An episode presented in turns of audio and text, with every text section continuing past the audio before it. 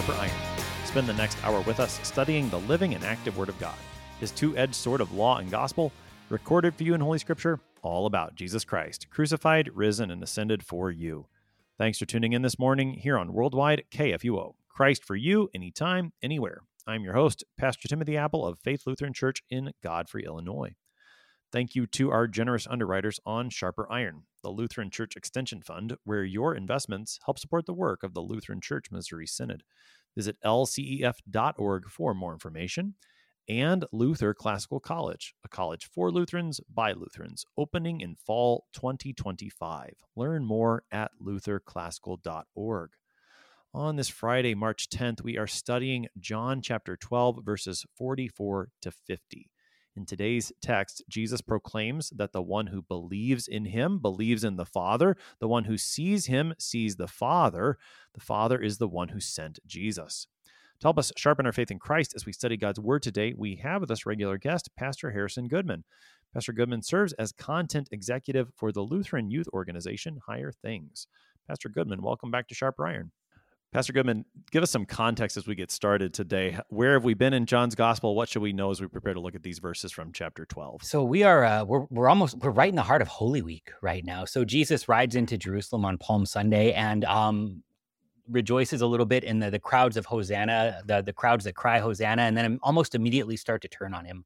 Uh, as he spends his his week in Jerusalem uh, before the crucifixion and, and subsequent resurrection, he very very clearly drives out the things that will not make for eternal life and and very clearly points to the things that will uh, it's where the crowds slowly start to depart from him more and more uh, and just a little uh, 20 verses ago uh, he, he sort of acknowledges this is the hour that the son of man will be glorified in which is which is the cross. In the very next chapter we have the the foot washing uh, that that happens uh, with the last supper and um, then then they head out to Gethsemane. So we are we are right in the heart uh, of driving towards the cross, and, so we have our text today that that really points out why all of this matters, what the Son has has come into Jerusalem, and, and even what the Son has has come into this world to do. So, in the previous text, in verse 36 of chapter 12, Jesus had said some things to the crowd there, and then it says that he departed and hid himself from them. John gives the scriptural background to that from the prophet Isaiah. But then in today's text, it says Jesus cries out and says what he says in our text today that we'll read in a moment. So it, it seems that this is kind of the last thing that Jesus says publicly, at least in John's gospel, until you get to the the crucifixion. That I think that makes this text pretty important in the grand scheme of things. Absolutely, uh, especially as we we uh, start to wrestle with what it is that's happening uh, throughout the crucifixion. As Lutherans, we we jump right to justification, but there are there are a lot of other Christians that that would sort of almost struggle with these kinds of texts because they are just so cut and dry. They're they're valuable here because they they point to to where salvation can be found, but also why the Son is going to be mistreated the way that he is. All right. So we again have the last thing Jesus says publicly before we get to the events of Maundy Thursday in the evening with Jesus' arrest. So we're looking at John 12, beginning at verse 44 today. And Jesus cried out and said, Whoever believes in me believes not in me, but in him who sent me. And whoever sees me sees him who sent me. I have come into the world as light, so that whoever believes in me may not remain in darkness. If anyone hears my words and does not keep them, I do not judge him, for I did not come to judge the world, but to save the world. The one who rejects me and does not receive my words has a judge. The word that I have spoken will judge him on the last day. For I have not spoken on my own authority, but the Father who sent me has himself given me a commandment, what to say and what to speak. And I know that his commandment is eternal life. What I say, therefore, I say as the Father has told me. That's our text for today. That is John 12, verses 44 to 50. So, Pastor Goodman, Jesus cries out, and the rest of our text is what he says. He starts Whoever believes in me believes not in me, but in him who sent me. As you said, on the one hand, it's pretty cut and dry. But on the other hand, there's a lot here. What should we understand from this first verse of our text? I think this word sent is actually a really, really important word because it starts to recognize just a really, really powerful truth, and that is that God wants to talk to you.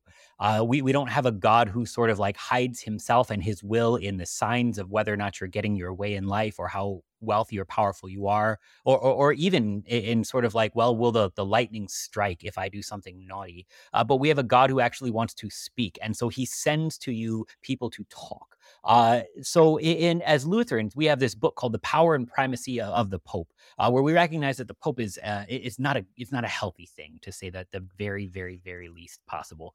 Um, but but what we recognize though is uh, that when Jesus was sent by the Father, that is in the same way that your pastor is is sent. So say our confessors, um, which means that when your pastor is is preaching in the exact same way that Jesus is not there on his own authority, that he is not there uh, simply to represent himself and his own personal interest, but he he is there because of, of him who sent him, namely the Father. Uh, when your pastor preaches in church, you actually get to see then God wants to talk to you and he wants to say this. And it is the preaching of the law and the gospel. Um, it, it's wonderful that we have a, a, a, a, Jesus who is willing to sort of establish this this idea that sending is something that happens because now you start to look past the person there to the one who has sent him and, and start to realize not just sort of like who is in charge, but that you can actually find with a degree of certainty God talking. And that's that's one of those things that is as majestic as we always want the signs to be and as much as we always sort of cast things to the mysticism uh, we end up making god quietest where he wants to be the loudest and and quite frankly loudest where he wants to be the quietest. It, it leaves us very confused all the time.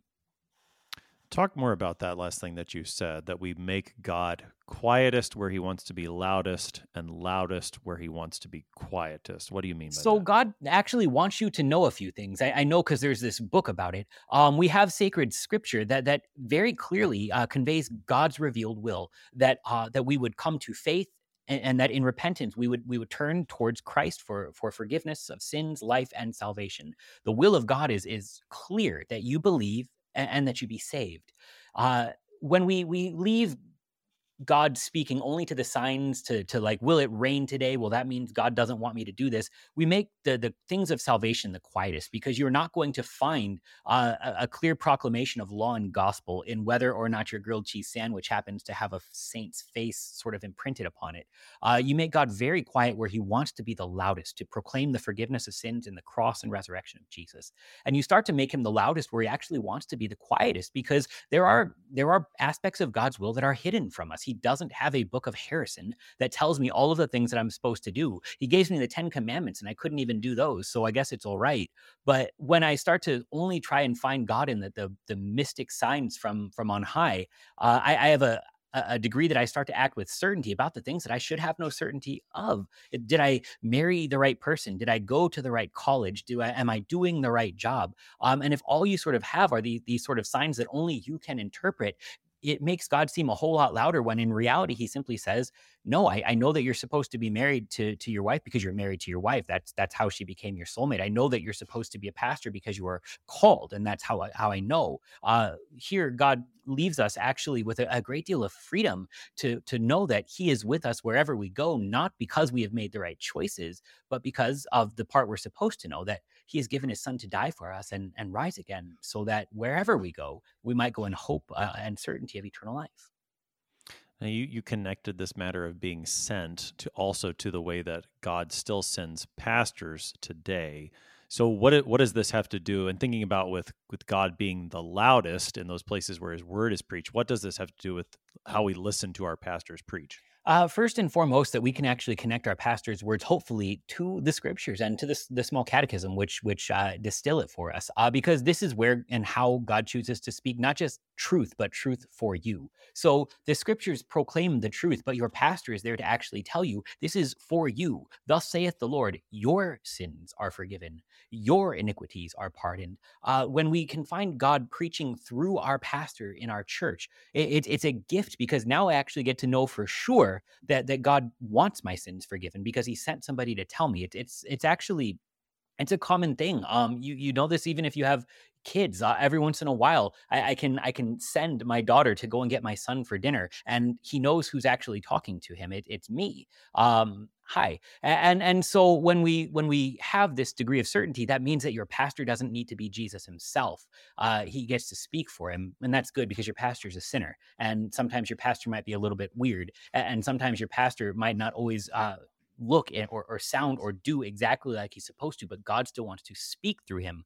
Uh, this is one of the reasons we wear vestments. For example, the stole is the the yoke. You are yoked to God's word. The only thing you're allowed to preach is is this, and you are are then freed from having to sort of parse what is just sort of the pastor's opinion and, and, what is actually from God, what what is true and what is not. Your pastor is to preach only those things which are given to him to preach by God, which are the scriptures, which which are understood through our, our Lutheran confessions.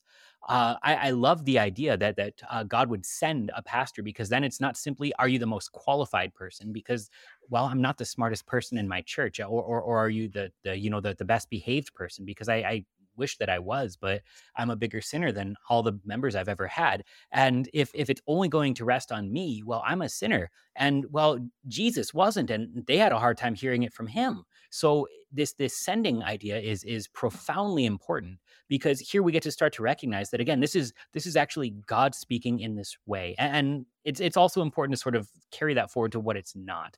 Uh, if if your pastor is sent, uh, it doesn't mean that every single thing that he says is always right when he expounds about politics, when he talks about sports, when pick his hobby or any other thing, but it means that inside of the office, inside of the pulpit, which is why we have that pulpit, it's not just to hold his notes, um, but it, it's this block from which God wants to talk to you and tell you your sins are forgiven because Jesus died for you. Uh, there, there you can have a great degree of certainty because God God has sent him uh, through the church to speak these words for you. And to connect that to what Jesus says there in verse 44, then the, the purpose that God sent your pastor is to proclaim to you the words of Jesus, the one who was sent, so that when you believe in Jesus, then you believe in the Father. This is all God sending so that he would bring us to himself. Yeah, absolutely. As we start to carry forward, then it even goes to to then not just hearing, but after hearing, then seeing. Whoever sees me sees him who who sent me.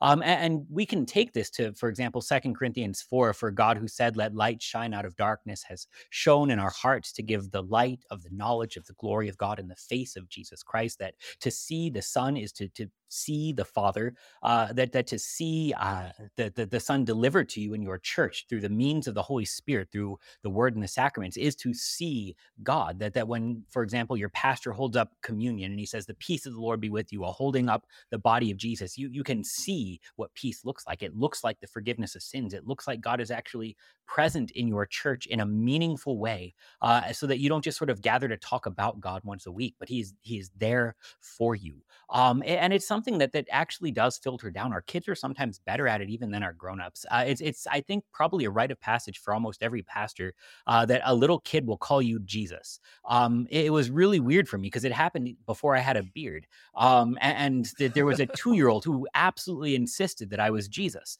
Um, and his mom was really really embarrassed, and like I was really embarrassed because like aim higher, kid. Uh, but also in in a similar way, he understood you're supposed to you're supposed to bring God to me, and that's a that's a gift. It's a very simplistic understanding, but to to see the Son is to see the one who sent him. And in the same way, then to see your pastor acting in his office, to see him uh, giving you the gifts of God in word and sacrament, is to see God actually present in your church.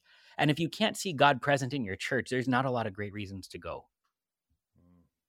Yeah, that's true. Yeah, that's very, yeah, yeah. I I've never had a beard, but but kids have called me Jesus too, and but that's you're right. It's a very humbling moment, and like, wait a second, that's not that's not me. I'm I'm just Pastor Appel, and yet at the same time, there's some insight there to know that hey, this is the one who's been put here to tell me about Jesus. And so as I as I see him preach the word of God, I know, hey, that's what Jesus wants. That's my pastor doing that. And so I am seeing Jesus through him, not not whether or not you got a beard or not, but in the words that he he preaches, we actually do see Jesus as the one who forgives our sins, who's with us in our suffering, who's who comes to us to forgive us. I mean, all these ways we see God. Absolutely. And it's it, it means that the words for you are, are not for you later. Um, there's this this very adult intention to make church about sort of getting ready for heaven. And then in heaven, you'll actually have all of those things. Uh, but heaven has been brought to earth wherever the Lord's Supper is celebrated. We know that we sing with angels and archangels and all the company of heaven. Uh, we know that, that Jesus is actually present there. When we get to start to see the, the sending, what we, we get to say then is there is a distinction, yes, that, that Harrison is not, and even Pastor Goodman is not Jesus but Jesus is going to speak here. And that means that Jesus is not far away. That means that the words for you are not divorced from this day, this suffering, this sin, uh, but but actually answered in a way that that brings comfort, that brings hope. Hmm. With these two verses together, 44 and 45, whoever believes and then whoever sees, talk talk a little bit more about that the relationship between faith belief and sight how do those two things go together it's one thing for the people jesus is talking to right there who literally see him. But for you and me, I mean, as Jesus will say later in this gospel, blessed are those who have not seen and yet have believed. How do faith and sight work together for us as Christians? Uh, it's weird, I know, but Jesus gets it in the right order here. Um, we we sort of want to flip it around and make believing and then seeing. So if I see the right miracle, then I will believe. Uh, if you can convince me, then then I will listen to you. But it's the opposite. Uh, a lot of people saw Jesus perform great signs, and well, by the end of Friday, he's going to be awful lonesome up there. Uh, but at the same time, faith comes by hearing, and hearing by the word of Christ. Uh, and so it changes actually what a miracle is. A miracle is something that is viewed in faith. Uh, in fact, the only time you will ever see a miracle is if you already believe. If you do not first believe, you will never ever see a miracle. You always have an excuse. You can see it even in the most grandest of miracles. Uh, Moses rips the sea in half. And the entire Egyptian army is more afraid of the general than the guy who split the ocean. Uh, because I don't know. Uh, weather gets weird, I guess. Let's make a joke about uh, weather. Uh, but but rather, inside of faith, we simply get to see God is sustaining His creation in a way that sin should have gotten in the way of. Uh, and you can see it in the grand places where I believe that Moses truly actually did open the sea up and walk down the middle on dry ground. And you can do it in, I truly believe that the body and blood of Jesus is present in the, the bread and the wine because the word says so, even though it looks like bread and wine. Uh, and you can even carry it forward, even just to the point of, I should probably not be alive today. I have done enough stupid stuff that it is actually a miracle that God, in His providence and mercy, has sustained me. Um, and, and, so, thanks be to God for it. We we first believe, but then we start to see God at work all over creation, simply in not only forgiving sin, but but carrying on this creation in the face of it. Hmm. So, when you put them in the right order in that way, when you have the faith that then opens your eyes to truly see, to go back to that thing you said toward the beginning of our conversation, that then allows the Lord or it helps you to listen to God where he wants to speak to you the loudest. So that, you know, it may not look to the eyes of this world all that impressive when your pastor holds that piece of bread and that cup of wine before your eyes and he says the peace of the Lord be with you. That may not look all that impressive, but when you're looking with your ears when you're when you're hearing first and believing then you do truly see that that's god at work and there he is speaking to you the loudest precisely where he wants to Absolutely. And from there, again, you get to actually walk out into the world and still see more of it. That that uh, Luther talks about vocation as the masks of God. You actually get to sort of peek under the mask here and say that in your mother and your father, God worked to care for you. He sent them. In, in, your pastor, God speaks to you. Uh, in your government, God cares for you. And there, there's a great deal of joy again, because again, we can look and see in the outward husks a whole bunch of problems in all of these people because they're sinners. But if God is promised to work and we first hear his word, then we say, Amen. Uh, I know what it looks like, but I also know that that it looked like things were done on Friday, but but Sunday came. Yeah, which again that that takes us to the importance of the word sent, that that this is all coming from God. He is the one who's doing the sending. He wants to speak to you. He wants to come to you with these gifts and to have that confidence that that these people, these things have been sent from God makes all the difference in the world. So Jesus, whoever believes in me, believes not in me, but in the one who sent me. Whoever sees me sees him who sent me. Jesus, building on that, I think, continues into verse 46 I have come into the world as light, so that whoever believes in me may not remain in darkness. We've heard Jesus talk about this theme plenty in John's gospel. What does he say here again about light and darkness? Well, first we get to connect the the previous to to this in that the Father's will is not the darkness of this world.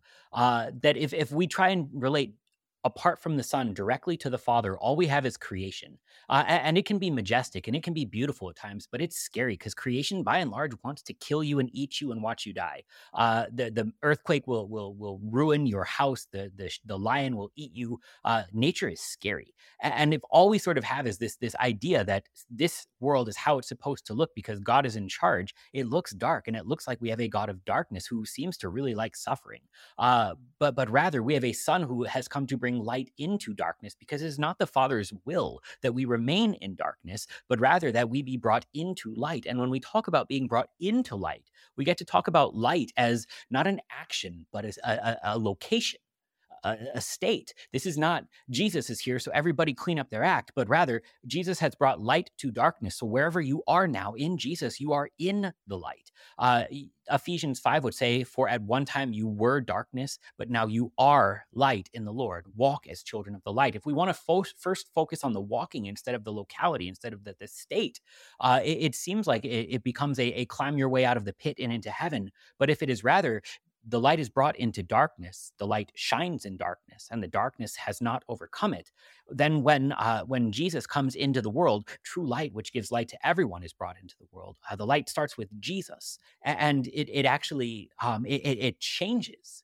where you are now. And so it changes who you are and what you are. Of course you're going to walk in the light. Of course you're going to to want to be near to to this Jesus. Uh, but it always has to start with with this that that light is found in well, Jesus. We relate to to the Father through the person of the Son. We don't go to to try to figure out who God is just based on creation, because that will show you the law. Uh, but we need to be shown the gospel. Creation will show you the law because there are cause and effects down here. There's a way things are supposed to go. We call it natural law. Uh, that that sin breaks stuff to the point where even the pagans can start to figure it out. But we need to be shown the gospel, which comes only through the revelation of the Son uh, in, in, the Word of God. That uh, that that God loves the world enough to fulfill the law in our stead and then suffer the wrath for us failing to do so by dying on the cross and on the third day rising from the grave. It, means that that uh, for example, Good Friday is a much brighter day than everybody looking out there when the sun was blotted out from the sky would have ever perceived because our sins are being forgiven here. We are being granted a hope that even the darkest of days cannot rob from us. The light shines in the darkness and the darkness doesn't get to win anymore because Jesus is here. Uh, and when we start to find that this starts with Jesus and then carries over to us, uh, then, well, we don't want to remain in darkness anymore. Uh, this starts to become a catechetical thing for us. So uh, we, we are, uh, by our catechism, uh, called, gathered, enlightened, sanctified, and kept. We we uh, we have dogmaticians, we have we have theologians that study this stuff, and they come up with words like illumination and enlightenment. Uh, it comes, for example, from Acts chapter 26 uh, to open their eyes so that they may turn from darkness to light and from the power of Satan to God, that they may receive forgiveness of sins and a place among those who are sanctified by faith in me. The, there is this replacement of spiritual darkness of old Adam with the light that is the new man in Christ Jesus our Lord. It's it's an aspect of of sanctification, of being made holy. It's it's not just to know that Jesus is Lord, but to actually believe, uh, because the devil knows that that Jesus is Lord. The demons call Jesus by name. They know what he's about to do. They know why he has taken on human flesh. But illumination uh, to to actually uh, as as the the verses uh, spoken to us uh, to to believe and then not remain in darkness is to actually find the words for you here as, as something that that changes absolutely everything uh, illumination is to see and believe for you. Jesus has come into this world for me. Jesus has come into this world for you to bring light to your darkness, to bring hope to you, so that that from this we can even start to see a path, even from the law that would otherwise condemn me. Because it, it wouldn't it be better if things were the way that it's supposed to go? Wouldn't it be true that the word is a lamp to my feet and a light to my path? Um, then then we get to actually again start with with the location the locality the state and then start to deal with our actions because in this veil of sin um in this body until the great resurrection on that last day uh i'm still going to have that old adam that needs to drown every day and so if i want to measure my actions by how light or how dark i i do remain in darkness i sin every single day Every single day, I need Jesus all over again. I haven't quite graduated that class yet, uh, but well, maybe one day Jesus will come back soon. I hope. Um, until then, what we have is this this continual renewal that that God is giving good gifts in both law and in gospel. Um, here we we actually get to to start to to look to the things that that are actually going to save, and then find Jesus there instead of just our own actions. Mm, yeah, so Jesus comes into the world as light. Whoever believes in him will not remain in darkness. That for you of the gospel is so important that Jesus is the light. He shines into our darkness, he scatters that darkness, giving us his beautiful gifts found in his word, so that when we believe in him, we not only believe in him, but the one who sent him, God the Father, draws us to him. He brings us into the light. Believing in Christ, we will not remain in darkness. This is his gift. We're going to keep talking about this on the other side of the break. You're listening to Sharper Iron here on KFUO. We're talking to Pastor Harrison Goodman this morning about John chapter 12. We'll be right back. Please stick around.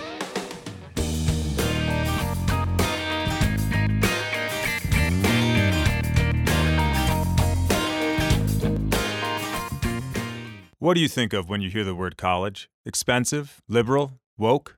Imagine a college that is affordable, a college that is unapologetically conservative and Lutheran, a college that won't take a dime of federal funding, a college that teaches the best of our Western heritage, a college where students grow in the Christian faith instead of leaving it behind. This is Luther Classical College, a college by Lutherans and for Lutherans. Visit our website, lutherclassical.org, subscribe, become a patron, and join the thousands who are making Luther Classical College a reality. Did you know that Lutherans are helping new American immigrants get settled? How about struggling church workers in need of support and refreshment? And we assist at risk children and provide disaster response to hurricane victims. Through LCMS recognized service organizations, we are doing all this and more. I'm Rahema Kavuga of Lutheran Church Extension Fund, and I don't want you to miss out on hearing what your brothers and sisters in Christ are up to. Visit interesttime.org to see how your support gives life to these works of mercy and love.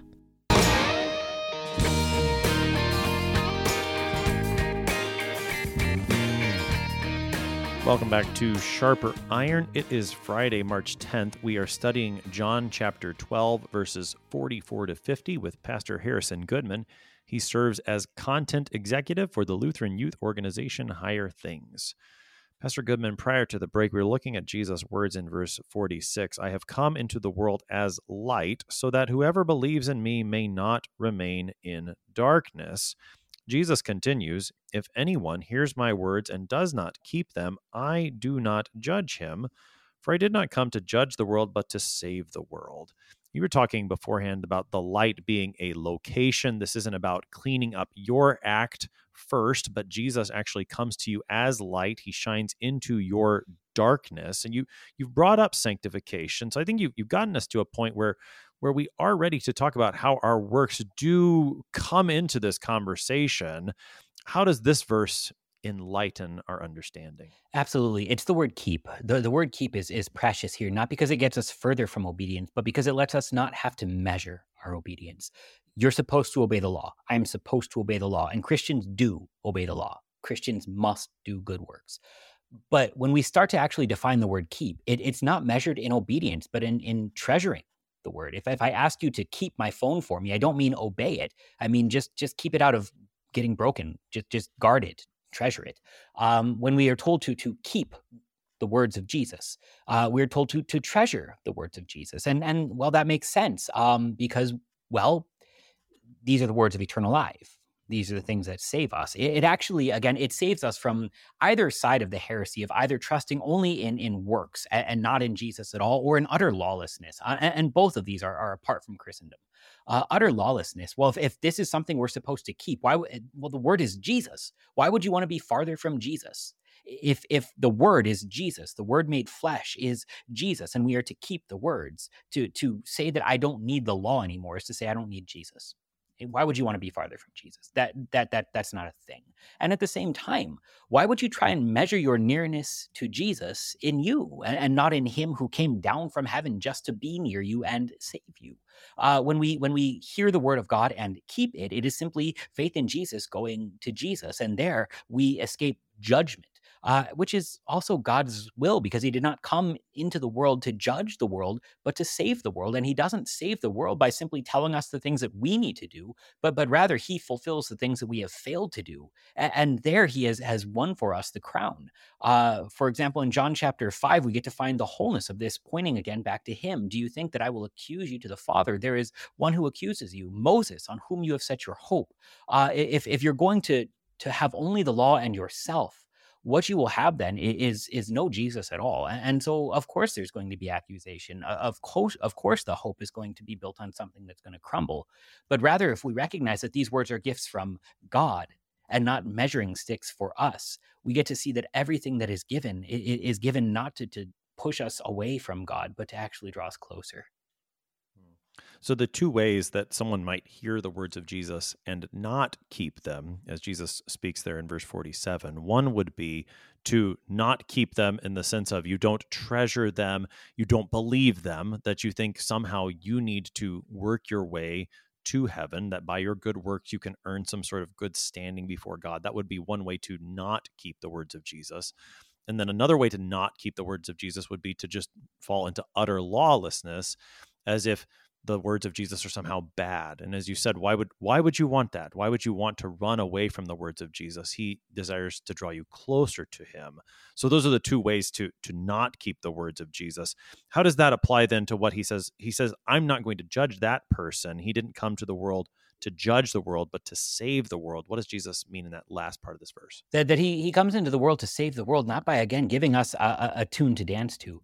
Um, if you hear the word of God and, and do not keep it, again, this will fall off onto either only um, utter licentiousness, to under lawlessness, or unto an, a, a, religion that's wholly based on works. And in, in both cases, you, you have you have disregarded something. If if you uh, hear the word of the Lord and you say, "These are the things I must do to earn salvation," you miss that whole bit about the cross. But it, at the same time, if you hear the the cross and you say, "Oh, great, I can do whatever I want now," you have not heard the word of Jesus. You have not because well the word is Jesus. And if you want to get farther away from the law that he fulfills, the things that are actually going to help, uh, quite frankly, just the gifts that he gives, uh, there you are running away from God and, you're actually using the word to, to further yourself from him. Uh, but, but rather, this is not God's will, because if all he were going to do is give us a test, this would be to judge the world. Do this, get that, and we'll see how it goes that would be to judge the world. But, but he does not come into the world to condemn the world, but to see the world saved through the death and resurrection of the Son. Hmm. Jesus continues into verse 48 The one who rejects me and does not receive my words has a judge. The word that I have spoken will judge him on the last day. So he he says there is a judge for the one who rejects me. It's the word that he's spoken. What does that mean? There is an authority in scripture. Um, it's not just sort of the Bible is the word of God, and so it, it, it's right and we're wrong, but but rather you actually see Jesus subjecting everything, even that he himself would say, to the scrutiny and the authority of of the Old Testament, which was about him too. Uh, for example, Luke 24, he said to them, O foolish ones and slow of heart to believe all that the prophets have spoken. He, he actually calls them back to hear. Listen to what the prophets have said. If you were really paying attention, you would find this to be the fulfillment. Uh, he says it clearly. And again, John chapter 5, you search the scriptures because you think that in them you have eternal life, and it is they that bear witness about me. The the whole of the word of God is attesting to what Jesus is going to do. And so when when we actually have Jesus there, he, he doesn't just like sort of not allow his bones to be broken on the cross to fulfill a prophecy, prophecy as a proof text, but rather all of those things were actually written to point to him because Jesus is the Word. In John chapter 1, the Word of God, uh, excuse me, in the beginning was the Word, and the Word was with God, and the Word was God. The word spoken is God in all authority and, and power. Uh, what we're doing is sort of a, a, long and complex way to start to recognize that this thing that that started in well, the beginning, uh, because the lamb was slain before the foundation of the world. This thing that started to play itself out in the fall uh, is never just sort of being patchworked together by God to sort of work something out, but but rather um, uh, as we we start to to see Jesus in Jerusalem about to die upon the cross, we actually are supposed to find a comfort in it because this is not simply a are you on the right or wrong side of history discussion, but rather all of the things that were falling apart for so long are about to be put back together in the death and resurrection of Jesus. Here we actually have something that's going to to connect us to salvation in a way that that is no longer based on whether or not we are able to perceive something on our own or accomplish something on our own. To to reject Jesus who is doing all of these things for us is to put it back in our camp. And God would not have that for us. He would not have you have to think that it's your job to save yourself. And and so he he puts a, a clear connection here in rejecting the word of God and rejecting Jesus himself. Because while if you if you reject Jesus, you have rejected the word. And if you reject the word, you have rejected Jesus. To reject one is to reject the other. So the the word of God then as it is given to us in the scriptures and as Jesus himself is the word of God this isn't some sort of neutral thing that I can hear it once or twice and think that was nice and then go my my merry way. The the word of God actually as you said the Bible is God's word but there's there's more to it than just oh it, that means it's true but there's an authority to it. The Bible is true the Bible is God's word and that means it has an authority over me that I I can try to run away from, but I really can't get away from it at all. Right. You can reject it, but you can't escape it. There will be a last day. Um, and, and that's a gift. Like every sinner in us, every bit of me wants to just run and scream at the idea that I can't somehow escape this judgment. But in reality, this too is a gift because here we actually have a certainty outside of ourself, our feelings, or our works. See, if if it really is to, to be judged on the last day is simply on whether or not you have received the word of God, it's not a question of can you get out from under this, but but rather, how can I stay underneath this? Because if I am already judged innocent under Christ, I don't have to try and scrounge up the good works for salvation. I don't have to try and measure this in myself or how fast I can run from God.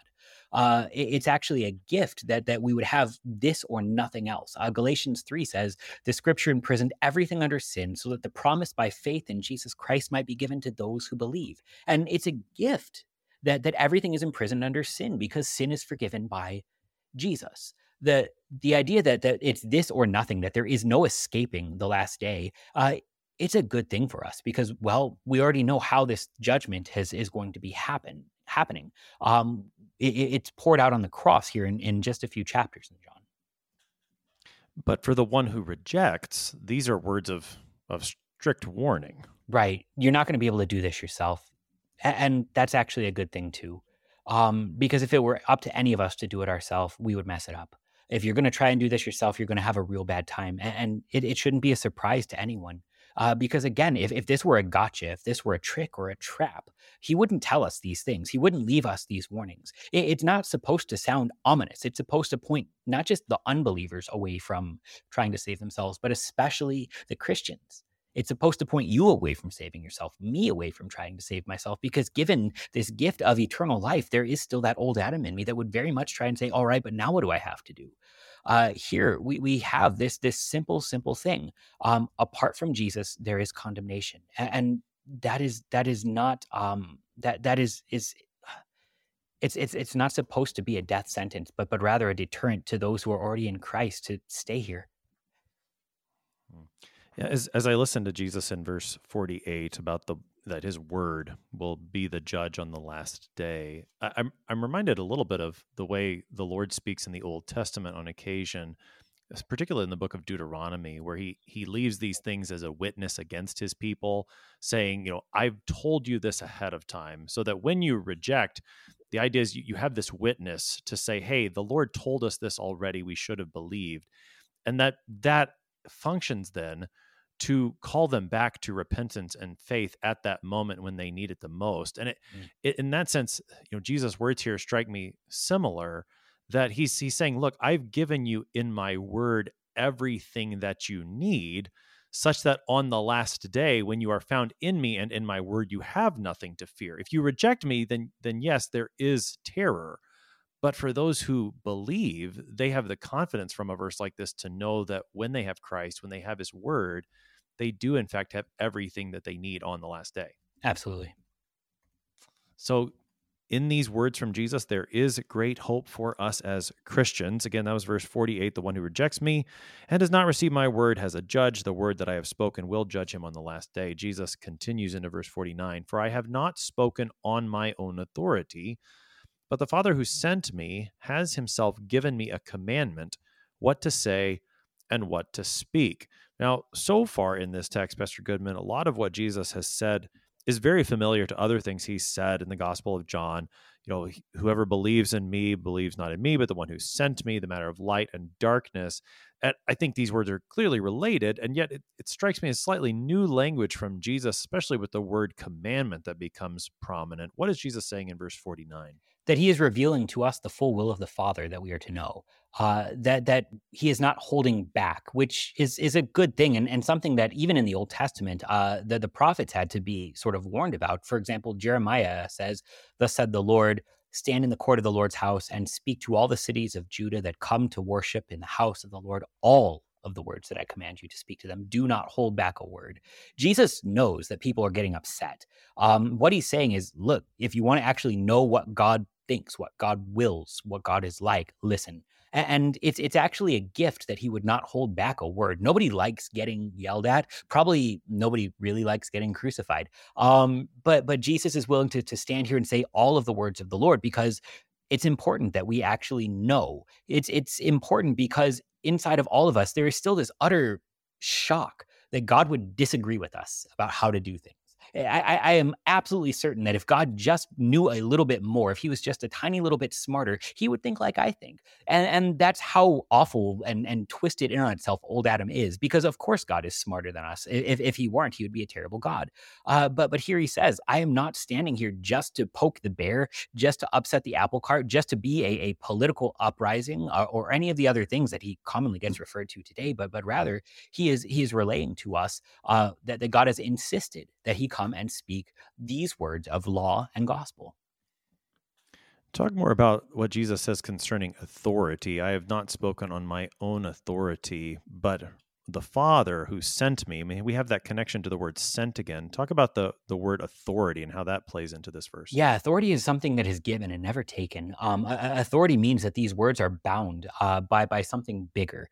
Uh, and, and, so for Jesus to to speak on his own authority, um, it, it, for for me to speak, it's, it's, almost easier to say it for, for me than than for my Lord. For me to speak on my own authority is what I can do and what I can affect in the world. But for for uh, to, to speak on the Father's authority. It, it is to say that, that God has sent me to say these words, and so He will be the one to back them up. He can be the one that you, you can trust. And more, these words must be for you. Um, for, for authority, we actually get to then find God's will and, and word joined together.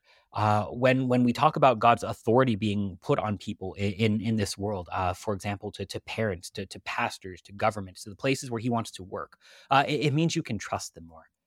Uh, for for example, um, we we can not just go again who is in charge, but well, what do you receive in church when you kneel at that altar and eat and drink the, the bread and the wine? Well, we, we receive the body and the blood, uh, because it is not your pastor that can turn, you know, the the cheapest wine that you can buy in bulk into the blood of Christ, but but rather it is God's authority who has sent your pastor to speak these words so that you can have certainty. I know what it tastes like. It, it tastes like it, it's it's too sweet for me. I, I don't know. We, we should maybe look at that. But uh, but rather, uh, I, I can know.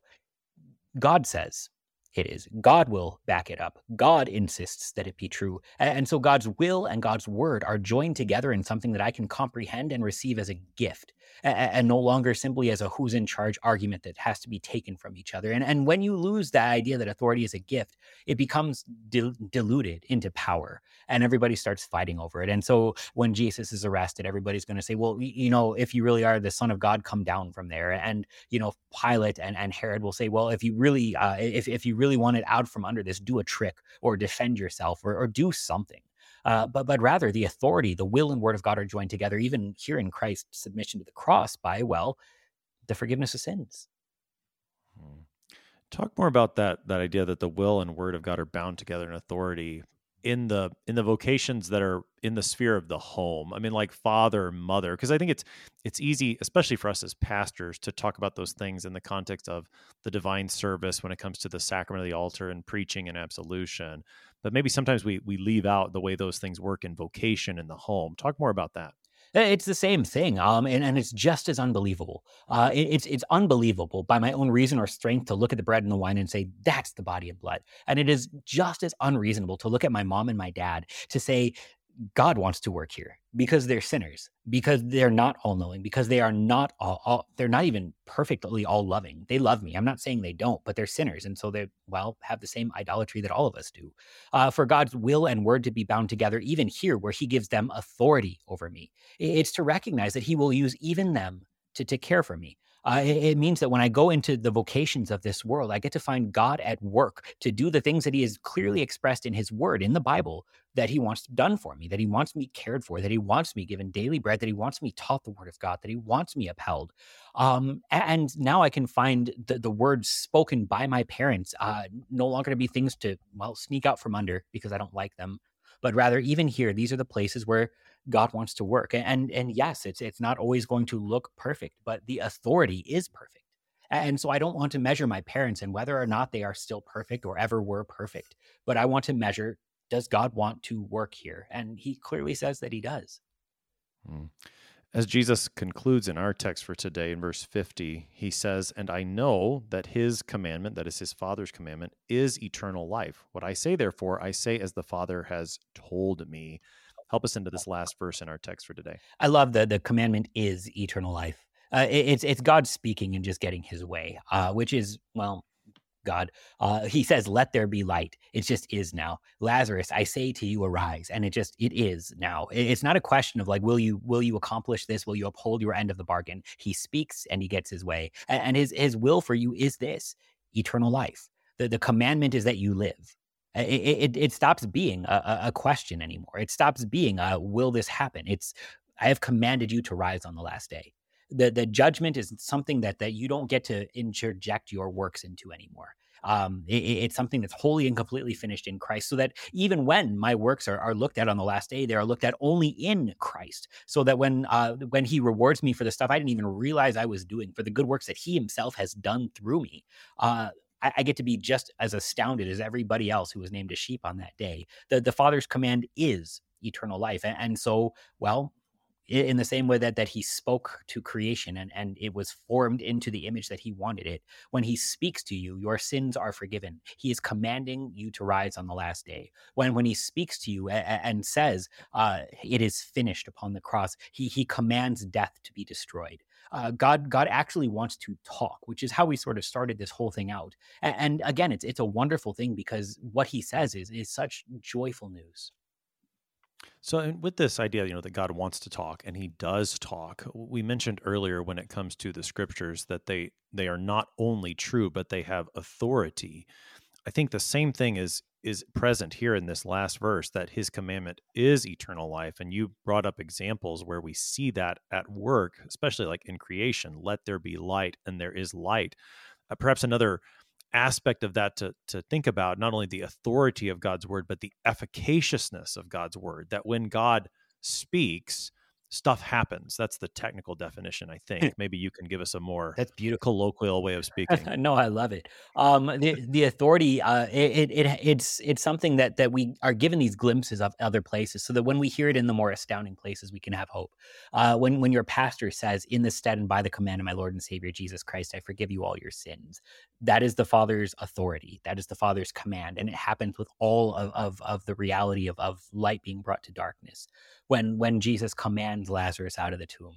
Uh, it, it means that with with all of God's will comes that that word. So so when I have that word, I have that will. They're they're connected uh, in this authority. And so when the commandment is eternal life, it's not that just God is rooting for you, man. I hope it works out. And it's not just you know sort of do this stuff and then you'll get rewarded for it. But but rather it is the whole of the Father's will is applied to save you into the words, "Your sins are forgiven you." And now you've got mm. it. Yeah, that's right. When when he speaks, you have what he says. That is the the glory of God's word, the efficaciousness that he speaks and that happens. And that is such a wonderful comfort for us as Christians in so many aspects as, as we've talked about.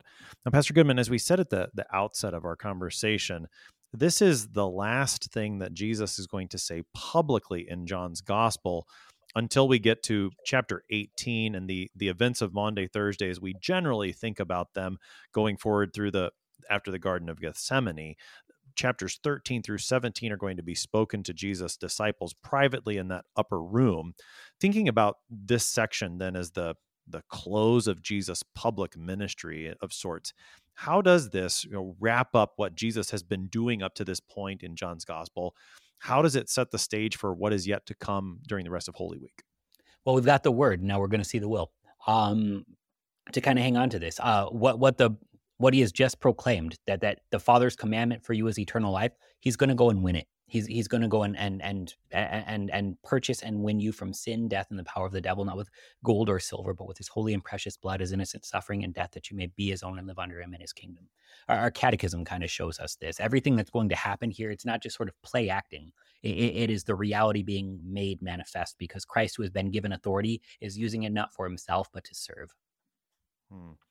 Pastor Goodman, we have about three minutes left on the morning as we reflect on these last verses of John chapter 12. Help us to, to wrap things up and to see the good news that is ours in what Jesus says in John 12, 44 to 50. There is this propensity in all of us to sort of rip the authority away from the scriptures because it says stuff in it that I don't do, because I don't want to be the sinner because I want to be the one in charge. And it, it, it lets me sort of then start to apply God's word and and uh, will to all of the things in creation that I want. And so I'll look to the stars in the sky and I'll look to the signs of, of my hearts and my feelings. We'll look to all of the things that that are enthusiasm, that are measuring God by your feelings.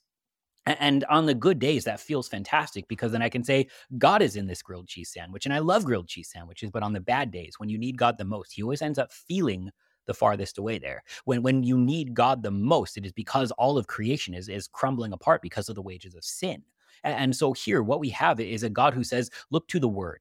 Look to the word and know that the Father has a will for you that is eternal life. Look to the word and know that none of it has been hidden from you for the things of eternal life, but rather it is actually not only spoken by the Son, but even fulfilled in the Son. For the the, the, the Son of God did not simply come to, to relay to you yet more laws or even just reinforce the ones that Moses has given. He has come to fulfill them. He has come to, to actually fulfill the law, even the law that is life. For the Father's commandment is life. And well, since I cannot obey the Father's commands on my own, I'm going to need the Son to do that for me too. If, if it was simply do this and you shall live, I could have stuck with Moses and, and been just fine. There were 10 rules. There were only 10. It's not that hard, except for me. Um, but but rather i have a, a, son of god who even fulfills the commandment to, to live because when he has been uh, crucified and died three days later he will rise from the grave and, and, he says even this is for me and it is for you too. When and when we have these these last words of jesus uh, before the, the death and resurrection uh, before all of the things that happened throughout uh, the, the, passion